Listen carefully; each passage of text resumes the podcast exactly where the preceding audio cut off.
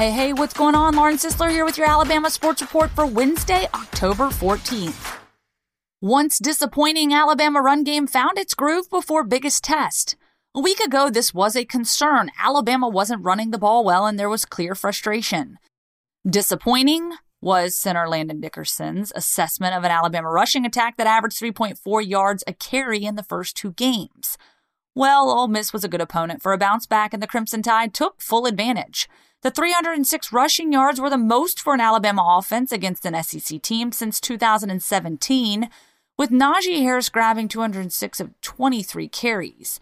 His five touchdowns were a school record, and satisfaction levels rose right in time to face an almost comically better front this Saturday. Vince Dooley on Alabama giving up 647 yards. I never thought I'd live to see that day. Vince Dooley is old school. The former Georgia coach and athletics director remembers a time when points and yards were hard to come by in the SEC. For him, the lesson came early in his first year as the Bulldogs coach. For the SEC and its fans, it really wasn't all that long ago, but after this past weekend's SEC games, it seems defensive gems are as hard to come by as a punt.